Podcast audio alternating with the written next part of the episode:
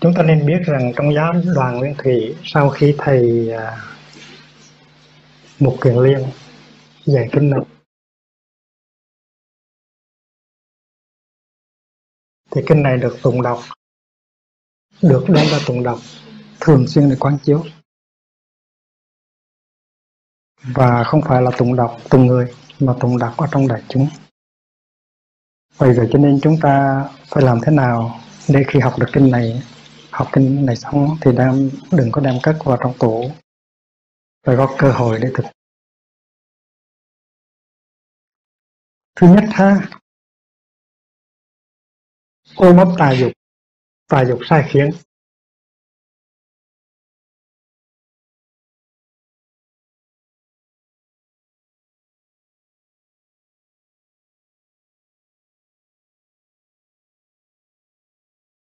Thứ hai là tâm nhiễm ô và hành động nhiễm ô.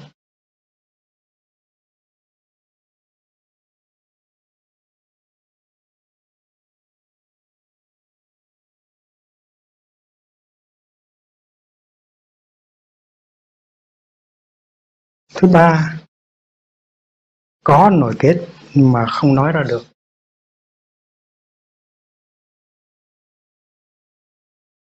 Thành ra khi mình có nội kết ráng mà nói ra. Và có cách nói. Thì tại lần hồng mình đã có cái phương pháp uh, beginning anew chuyển hóa nội kết. Mình được dạy rất rõ là làm thế nào để nói được cái nội kết của mình ra. Và tăng thân phải cho mình cái cơ hội. Hay là cái người kia phải cho mình cái cơ hội để mình nói cái nội kết đó ra. Nói như thế nào để cho nói ra được và người kia nghe được. Và người kia nghe thì không có trả lời lại. Người kia phải quán chiếu được chừng ba bốn ngày hay là năm sáu ngày. Và người kia phải tập nghe với lòng từ bi. Tại vì nghe với lòng từ bi là để giúp cho người này nói ra được cái nội thất của mình. Không phải nghe để đôi chối và đây là thực tập từ bi. Và nếu mình thấy có một người có nội kết mà không nói ra được thì mình phải giúp người đó bằng cách tạo cái hoàn cảnh. Tạo cái cơ hội để người kia có thể nói ra cái nội kết của mình. Đó là vì lòng từ bi mà làm. Và cố nhiên trong cái phương pháp uh, hóa giải nội kết của chúng ta đó thì nói nội kết ra là để chữa trị cho mình, chứ không phải nói ra là để buộc tội người khác. Tại vì nếu mà nói ra để buộc tội người khác á, thì nó có hại lắm.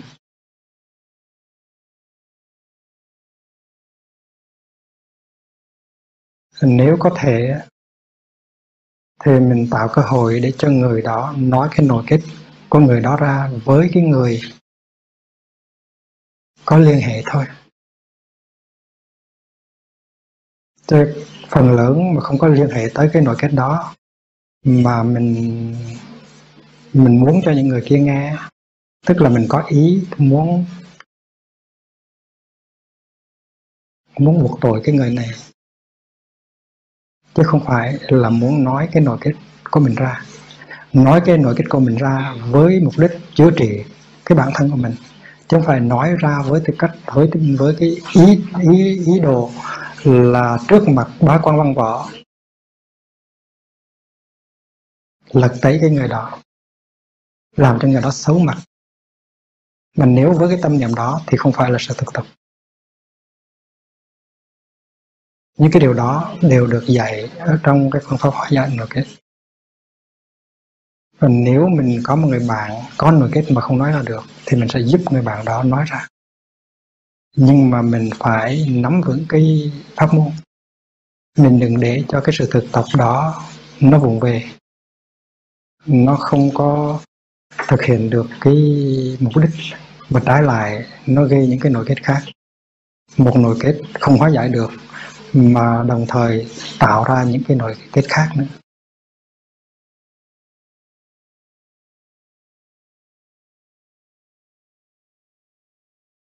Hoặc có tâm niệm dối trá, vua niệm.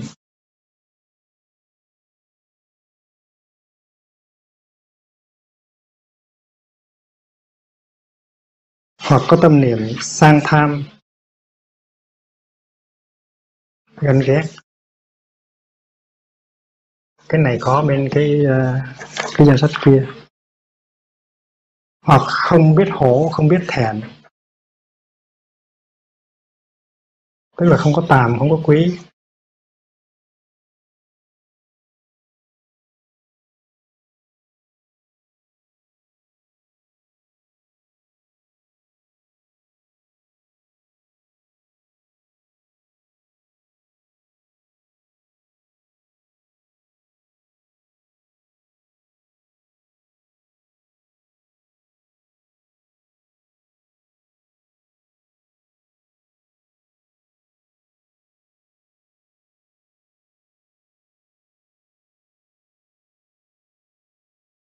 Thứ bảy thứ tám cũng có bên bên kia.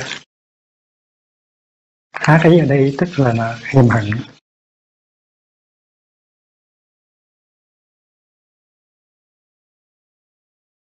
Hoặc là khiến trách vị khất sĩ khi vị này khiến trách mình. Khiến trách người khiến trách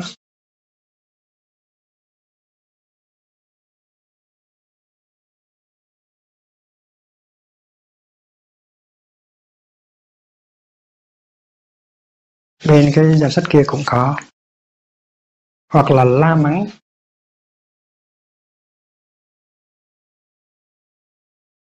Vì không kính phục mình. Bên kia cũng có.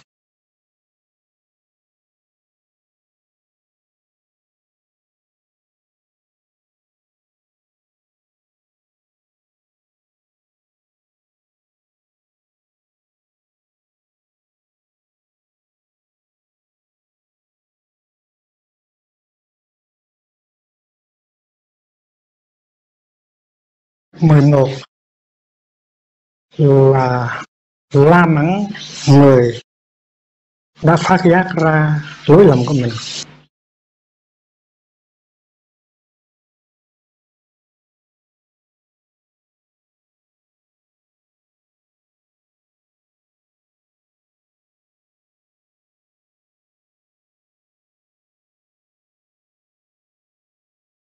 Mười hai là nói lãng ra ngoài để tránh né.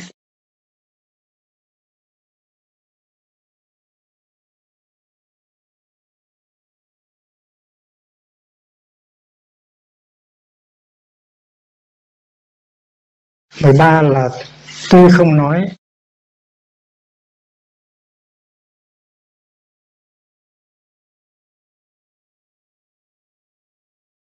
Nhưng mà ganh ghét, cháy bừng.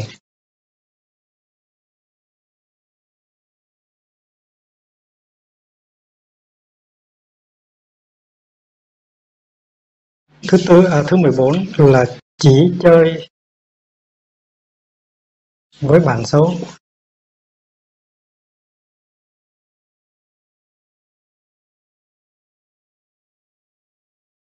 Bạn xấu ở đây tức là là những người chế dầu vào lửa không có giúp mình được gì hết trong sự tu tập. Chứ không phải là xấu cái gì. Xấu ở chỗ là không giúp được mình gì hết. Chỉ ờ, đổ dầu vào lửa thôi.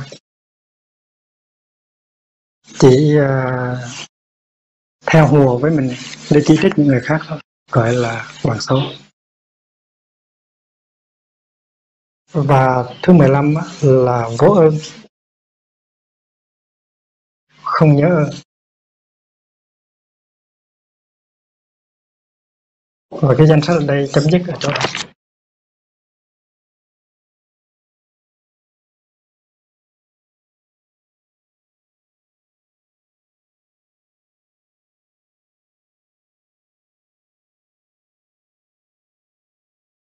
Chúng ta hãy đọc một vài đoạn ở trong kinh này để thấy rằng cái ý của kinh này nó giống hệt như là ý của kinh bên kia.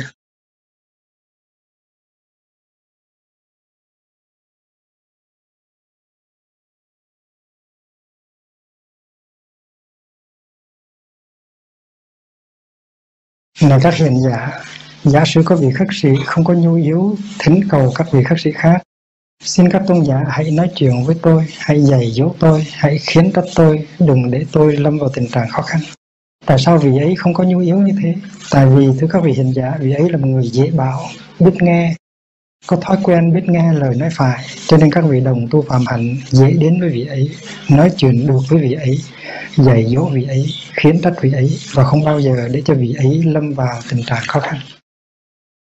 Này các hiền giả, thế nào gọi là dễ bảo? Thế nào gọi là biết nghe? Đó là đức tánh khiến cho các vị đồng tu phạm hạnh dễ tới với vị ấy để nói chuyện, để dạy bảo, để khiến trách và để cho vị ấy không lâm vào tình trạng khó khăn. Này các hiền giả, giả sử có một người không ôm ấp tà dục và không bị tà dục ấy sai sự thì người ấy có đức tánh dị bảo, biết nghe. Điều này cũng đúng trong các trường hợp có tâm nhiễm ô và hành động nhiễm ô, vân vân. Này các vị hiền giả, vị khất sĩ nên tự mình quán chiếu như sau. Nếu có ai ôm ấp tà dục và bị tà dục sai sự thì ta sẽ không ưa thích người ấy. Và nếu ta ôm ấp tà dục và bị tà dục sai sự thì những người khác cũng sẽ không ưa thích ta. Vì ấy nên quán chiếu như vậy, không ôm ấp tà dục, không hành động theo tà dục. Đó là phương pháp thực tập. Điều này cũng đúng trong các trường hợp khác, như là trường hợp có tâm ô nhiễm và hành động ô nhiễm. Này các vị hiện giả, nếu có vị khắc sĩ quán chiếu như sau, nếu có ai không ôm ấp tà dục và không bị tà dục sai sự thì ta sẽ ưa thích người ấy. Và nếu ta không ôm ấp tà dục và không bị tà dục ra sử thì những người khác cũng sẽ ưa thích ta. Vì khắc sĩ nên quán chiếu như vậy, không ôm ấp tà dục, không hành động theo tà dục. Đó là phương pháp thực tập. Quán chiếu như vậy sẽ đạt tới nhiều lợi ích. Điều này cũng đúng với các trường hợp khác như là không có tâm nhiễm ô và không hành động ô nhiễm, vân vân. Này các vị hiền giả, vị khắc sĩ nên quán chiếu như sau. Ta có đang ôm ấp tà dục hay không? Ta có đang bị tà dục sai sự hay không? Nếu quan sát mà thấy mình đang ôm ấp tà dục và đang bị tà dục sai sự, thì vị khất sĩ ấy không thể hân hoan được. Do đó, vị ấy sẽ quyết tâm thực tập để đoạn trừ tà dục. Nhưng nếu quan sát mà thấy mình đang không ôm ấp tà dục và đang không bị tà dục sai sự, thì vị ấy sẽ cảm thấy hân hoan, tự nói, ta có sự thanh tịnh, ta đang cầu học chánh pháp tôn quý, cho nên ta hân hoan này các vị hiện giả, một người có hai mắt tốt khi soi vào gương có thể thấy được mặt mình sạch hay dơ. Nếu thấy trên mặt mình có vết dơ, người ấy sẽ không hân hoan và sẽ có mong muốn lau rửa cho sạch. Nếu thấy trên mặt mình không có vết dơ, người ấy sẽ hân hoan và nói mặt mày ta sạch sẽ cho nên ta hân hoan. Này các vị hiện giả, cũng như thế, khi quán chiếu mà thấy trong tâm mình có ôm ấp tà dục và mình đang bị tà dục sai sự, thì vị khất sĩ sẽ không hân hoan và sẽ mong muốn đoạn diệt tà dục ấy. Nếu khi quán chiếu mà thấy trong tâm mình không ôm ấp tà dục và mình đang không bị tà dục sai sự, thì vị khất sĩ sẽ cảm thấy hân hoan và sẽ nói tâm ta đang thanh tịnh, ta đang cầu học chánh pháp tôn quý nên ta hân hoan. Điều này cũng đúng trong những trường hợp khác như trường hợp có tâm không có tâm ô nhiễm và không có hành động ô nhiễm vân vân. Đây là cái đoạn chót của bản kinh tiếng Hán mà chúng ta không thấy có tương đương ở trong bản tiếng Pali. Này các vị hiện giả nhờ cảm thấy hân hoan mà vị khắc sĩ cảm thấy thân được an chỉ. Do thân được an chỉ mà cảm được lạc thọ. Do có lạc thọ mà đạt tới định tâm. Này các vị hiền giả, những vị thánh đệ tử có học nhưng vì có định tâm nên cái thấy của họ đúng với thực tại cái biết của họ đúng với thực tại. Nhờ thấy và biết được bản chất của thực tại nên họ biết nhàm chán tà dục. Nhờ biết nhàm chán tà dục họ đạt tới trạng thái vô dục. Người đạt tới trạng thái vô dục cho nên chứng được giải thoát. Giải thoát rồi các vị ấy biết rằng mình đã giải thoát rằng bản chất sinh tử đã hết đời sống phàm hành đã thành điều cần làm đã làm xong không còn bị sinh tử ràng buộc nữa. Tôn giả đại một quyền nhân nói như thế các vị khách sĩ nghe xong đều hoan hỷ làm theo. Chúng ta đọc như vậy và chúng ta thấy rằng hai kinh gần giống y hệt như nhau. Điều này cho chúng ta niềm tin rất lớn. Một cái à, uh, công phái nó được truyền xuống tích lan, vào thế kỷ thứ ba trước thiên chúa giáng sanh 300 năm trước thiên chúa giáng sinh. Và một tông phái khác thành lập ở tại Kashmir. Xa cách nhau cả mấy ngàn năm. Vậy mà còn giữ được những cái kinh và bây giờ đem so sánh lại cái nội dung gần như là tương tự. Đó là cái niềm hạnh phúc, may mắn của tất cả chúng ta. Khi mà đọc kinh này, chúng ta thấy rằng đây đích thực là những lời giảng dạy của thầy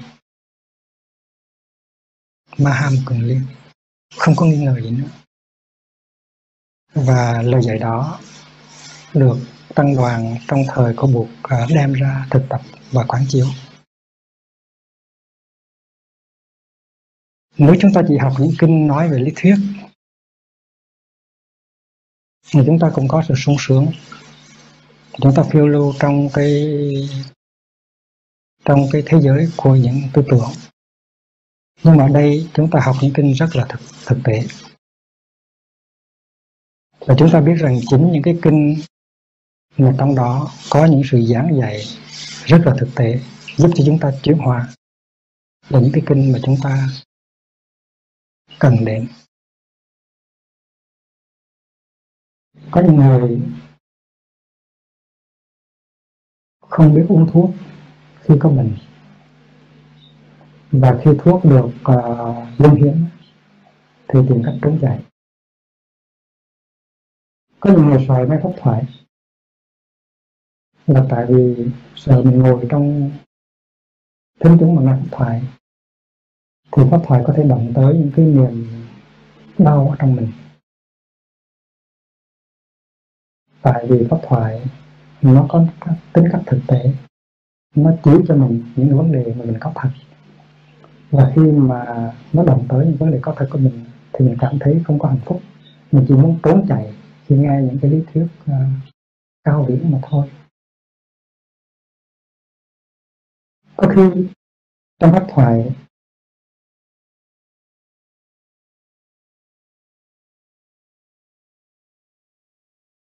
có khi trong pháp thoại mình tìm được cái loại ưu dụng mà mình đã cần tới.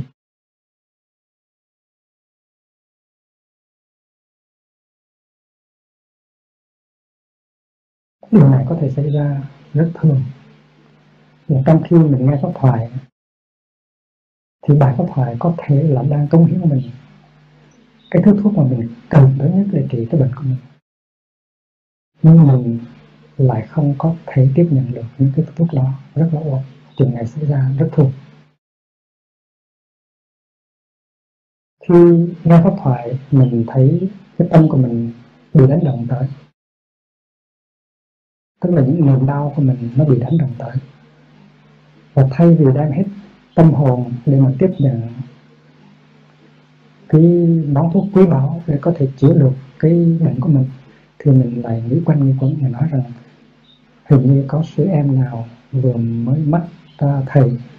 Cho nên hôm nay thầy nói như vậy là để thầy la mình thầy mắng mình. Và những lời của thầy nói đó là chỉ nhắm riêng tới một mình mình thôi. Mình là đối tượng của cái bài pháp thoại này. Và do cái tâm trạng đó cho nên mình không có khả năng tiếp nhận cái cái mê thuốc mà chính mình đang cần tới nhất. À, pháp của buộc có khi lời dạy của buộc có khi nói là viên âm. Viên âm có nghĩa là một lời nhưng mà nó có cách tròn đầy. Nó đánh động tới tất cả mọi cái mọi cái căn cơ và viên âm nó có nghĩa là khí cơ. Khí cơ có nghĩa là nó rất là phù hợp với cái tình trạng của mình.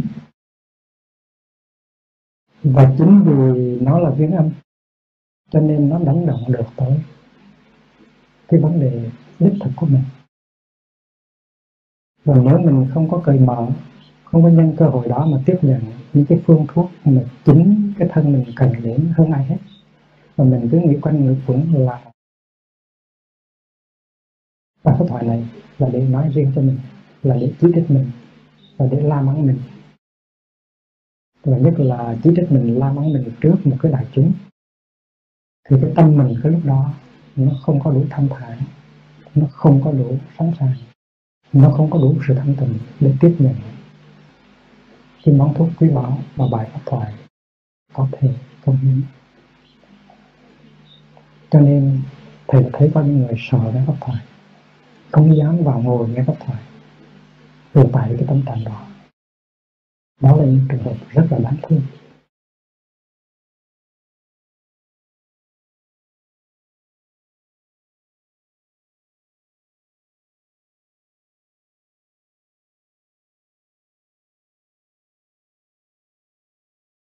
Trong kinh ờ, pháp hoa có câu chuyện một thầy thuốc đi xa. Ở nhà các con ăn vào những cái chất ờ, có độc. Không biết có phải là ăn nấm hay không. Nhưng mà đứa nào đứa nó đều nằm để ăn ra. Kêu khóc cả. Thì khi mà ông cha về, tại vì ông cha là thầy thuốc, cho nên ông cha mới đưa ra những cái phương thuốc cho các con uống. Thì có một số uống được. Còn một số thì không có chịu uống. Tại sao mình phải uống thuốc này? Thuốc này nó đắng quá quá chừng tại sao phải uống vì vậy cho nên những đứa con đó không có thể nào làm bệnh được. Cho nên, nếu mình là người có phước phước của ông bà, của cha mẹ để lại, thì khi mà gặp được những cái phương dược nó cần thiết cho cái thân thể tâm hồn mình thì mình có thể tiếp nhận được. Nhưng mà nếu mình thiếu phước thì tuy là thuốc có, nhưng mà mình bỏ mất cơ hội, mình không có uống được. Bởi vậy cho nên những cái khổ đau của mình không có thể chữa hoàn đây là một cái đề tài rất là quan trọng.